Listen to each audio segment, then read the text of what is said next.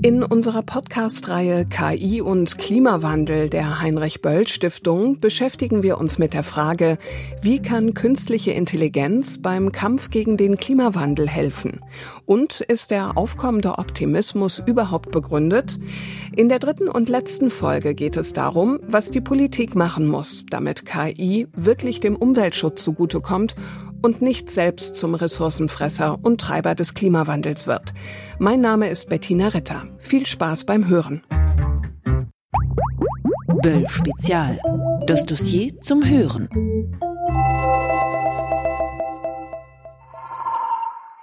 Wie künstliche Intelligenz beim Klimaschutz helfen kann, das haben wir in den ersten beiden Folgen unserer Böll-Spezialserie KI und Klimaschutz gehört. Aber es ist in beiden Folgen ebenfalls angeklungen, dass es auch mögliche Kehrseiten gibt. Eins ist klar, KI selbst soll nachhaltig sein. Das Problem, noch gibt es so gut wie keine Regulierungen seitens der Politik, um KI wirklich umweltfreundlich zu machen, so Lynn Karg. Sie ist Assistant Professor an der Hertie School in Berlin und Vorsitzende der Organisation Climate Change AI. Auch die Debatte darüber steckt noch in den Anfängen, aber es gibt sie. Über das, was derzeit bereits in der Diskussion ist, über Forderungen an die Politik und Vorschläge möchten wir in diesem Podcast informieren. Punkt eins: KI kann auch für Technologien eingesetzt werden, die dem Umweltschutz total entgegenlaufen. Also KI wird ja zum Beispiel für fossile Brennträger, also vor allem im Öl- und Gassektor angewandt. Wie weit man da regulieren kann, ist eine, eine Frage, aber dadurch können eben so Ressourcen gepusht werden, Kosten gesenkt werden. Ähm, einige sehen da ein ziemlich hohes Potenzial auch für KI, dass sie da ähm, längerfristig die Emissionen eben erhöht, dadurch, dass sie diesen Sektor stark unterstützt.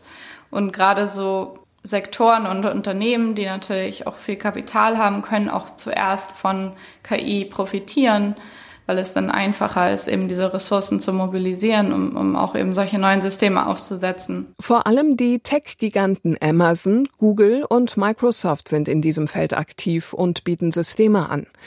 Überlegungen und Empfehlungen für einen menschenzentrierten Einsatz von KI hat 2018 die von der EU beauftragte sogenannte High-Level Expert Group on Artificial Intelligence erarbeitet. Eine Gruppe von 52 Vertreterinnen und Vertretern aus Wissenschaft, Zivilgesellschaft und Industrie. Sie haben sieben Schlüsselanforderungen für einen menschenzentrierten Ansatz von KI formuliert. Einer der Punkte, KI soll dem ökologischen und gesellschaftlichen Wohlergehen dienen. Im April 2021 hat die EU den Entwurf für ihre KI-Verordnung veröffentlicht. An ihm hat sich auch Lynn Karg beteiligt und Vorschläge eingebracht. Die KI-Verordnung beruht eben darauf, dass äh, verschiedene KI-Anwendungen als ähm, Hochrisiko eingestuft werden. Und da wird der Umweltschutz insgesamt nur am Rande erwähnt und der Klimaschutz, glaube ich, gar nicht erwähnt. Ähm, und da gibt es eben noch viel Potenzial, das auch expliziter zu machen, dass wenn äh, KI-Anwendungen schlecht für den Klimaschutz sind, dass man damit auch vielleicht ihre Risikostufe erhöhen kann. Die EU-KI-Verordnung sieht drei Kategorien von KI vor. Verbotene KI-Praktiken, Hochrisikosysteme und sonstige Systeme. Zu den Hochrisikosystemen zählen zum Beispiel Systeme zur biometrischen Gesichtserkennung, Systeme für Verkehrsleitung, Wasserversorgung und Energieversorgung oder auch Systeme zur Auswahl von Kandidatinnen und Kandidaten für Jobs oder zur prädiktiven Kriminalitätsbekämpfung. Auch wie die Verordnung umgesetzt werden soll, steht in dem Vorschlag. Jeder Mitgliedstaat soll eine nationale Behörde benennen, die beaufsichtigt, ob die Verordnung umgesetzt und angewendet wird. Verstöße können teuer werden, bis zu 30 Millionen Euro oder 6 Prozent des gesamten weltweiten Jahresumsatzes, je nachdem, welcher Beitrag höher ist. Das hört sich doch schon mal ziemlich konkret an, wenn wir nach Regulierungen fragen. Lynn Karg hat aber noch einen weiteren Vorschlag für die Verordnung eingebracht. Ähm, der andere Vorschlag ist, diese KI, diese Anwendungen, die als Hochrisiko eingestuft werden, die müssen sehr, sehr viele äh, Berichterstattungen, also Reporting Requirements sozusagen erfüllen.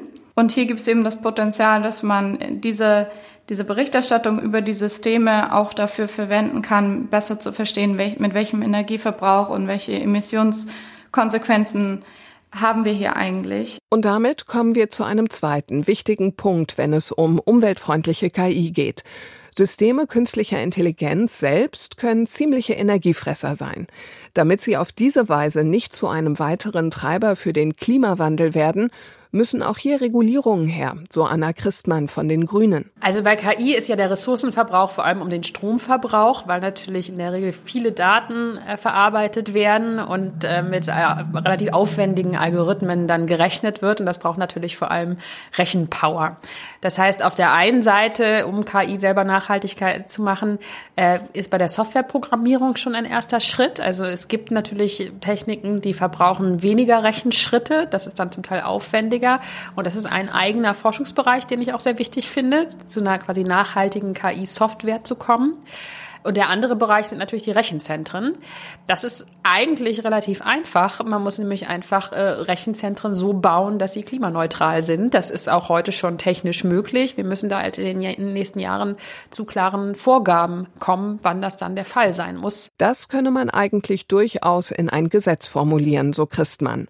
Außerdem könne man vorschreiben, dass die Wärme, die die Rechenzentren bei ihrer Arbeit erzeugen, weiter genutzt wird, so die Bundestagsabgeordnete und ob Obfrau der Enquete-Kommission Künstliche Intelligenz. Also man könnte das als Gesetzgeber schlicht vorschreiben. Äh, das wäre eine Möglichkeit, äh, denn es wird ja einfach eine Menge Wärme produziert bei Rechenzentren und die geht in ganz vielen Fällen einfach in die Luft und äh, in die Umgebung und verschwindet.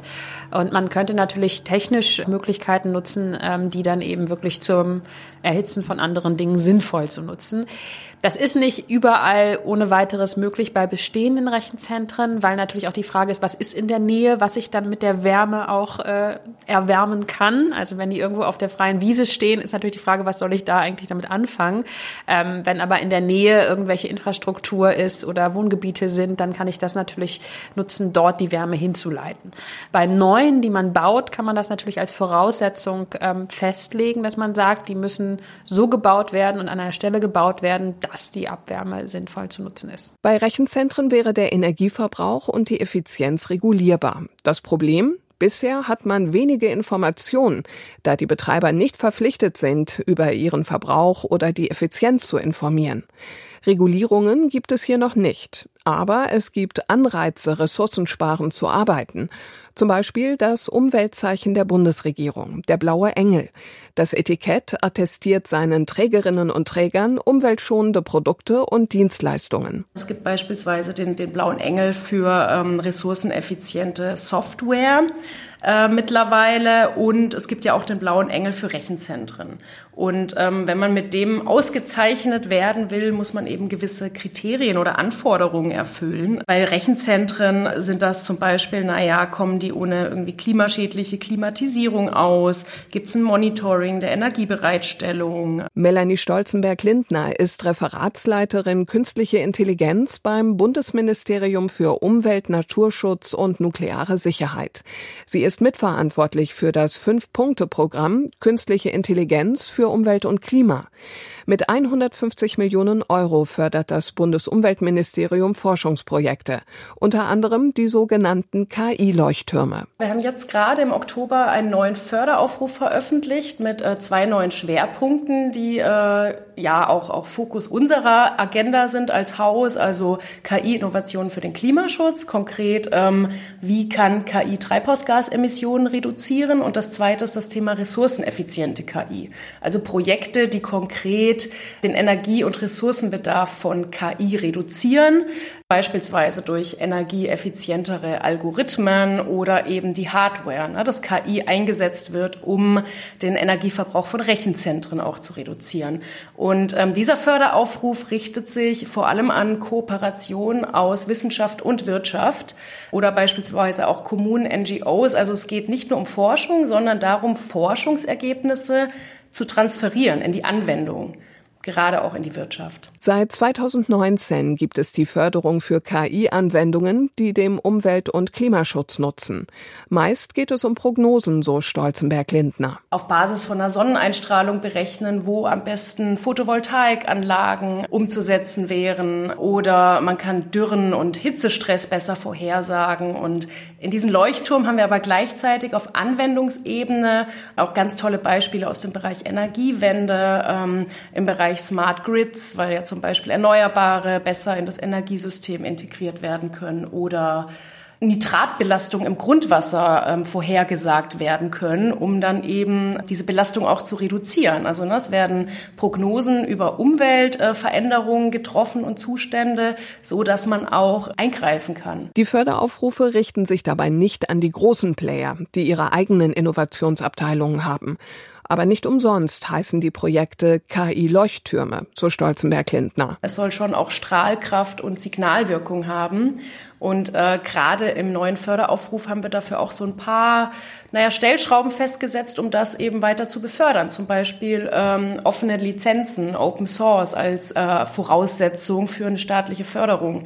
Also das finde ich auch äh, sehr wichtig. Die Förderprojekte sollen Forschende und Industrie bzw. Start-ups zusammenbringen. Ein weiterer Zweig fördert Forschung, die die KI selbst ressourcenschonend gestaltet. Anna Christmann von den Grünen begrüßt das Fünf-Punkte-Programm. Forschung in diesem Bereich zu fördern sei unbedingt sinnvoll und nötig. Also wir haben im Bereich KI ja eigentlich offiziell fünf Milliarden, die da reingehen sollen von der Regierung. Die sind bisher äh, nicht bei weitem nicht ausgegeben, äh, sondern eigentlich nur 350 Millionen sind bisher schon verausgabt von diesem Topf. Das heißt, da ist noch eine ganze Menge da.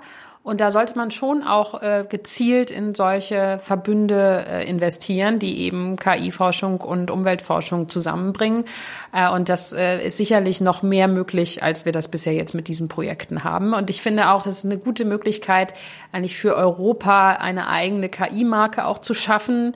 Europa ist der Kontinent, der sich im Klimaschutz am meisten engagiert. Und das könnte auch der Kontinent sein, der äh, KI und Klima zu einem seiner Kernthemen macht. Dass Anreize geschaffen werden, findet Christmann fast noch wichtiger, als dass es Regulierungen gibt. Ja, also ist die Frage, was will man da jetzt an Regulierung machen? Man kann natürlich schlecht für bestimmte KI-Programme einen Stromverbrauch äh, vorschreiben. Da haben wir noch nicht genug Anhaltspunkte, was da die richtigen Maßstäbe sein könnten.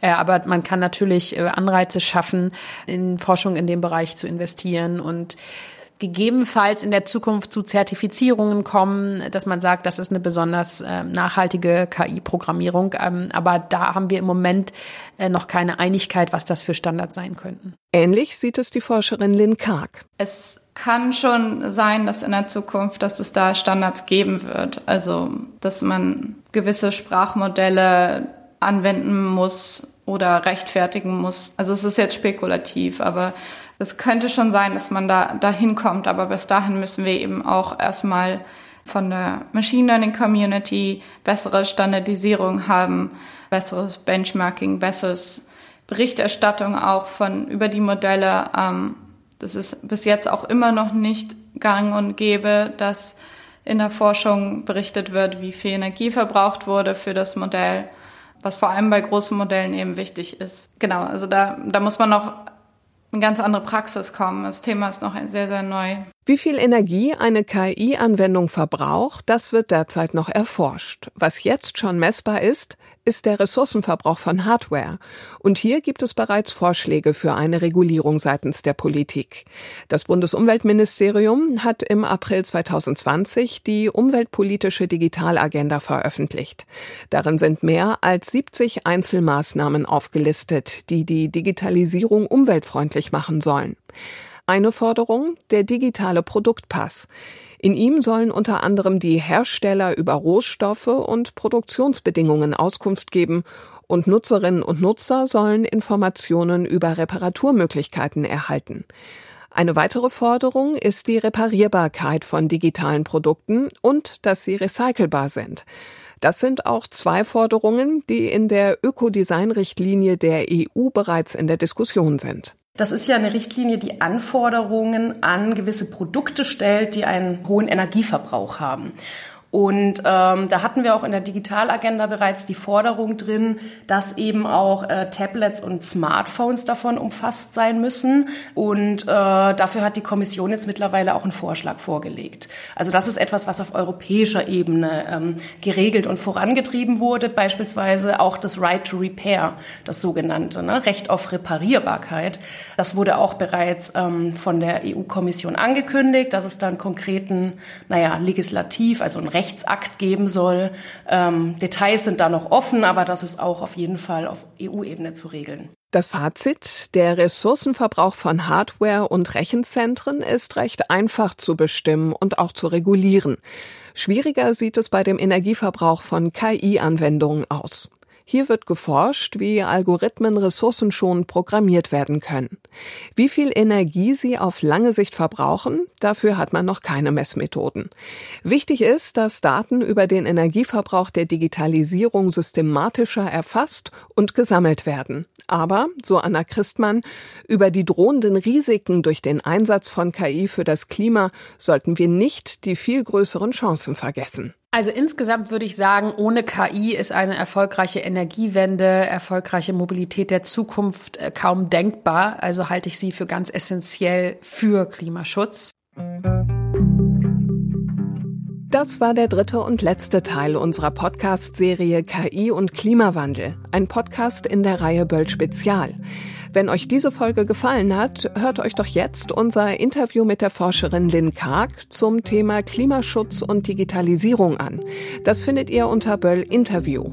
Diese Reihe und alle weiteren Podcasts der Heinrich Böll Stiftung könnt ihr auf Spotify, Apple Podcasts, Soundcloud oder der Podcast-App eurer Wahl abonnieren. Für Feedback und Anregungen schreibt uns eine Mail an podcast.böll.de und empfiehlt uns gerne weiter. Ich bin Bettina Ritter und dieser Podcast ist eine Produktion des Audiokollektivs. Tschüss und bis zum nächsten Mal. Böll Spezial. Das Dossier zum Hören.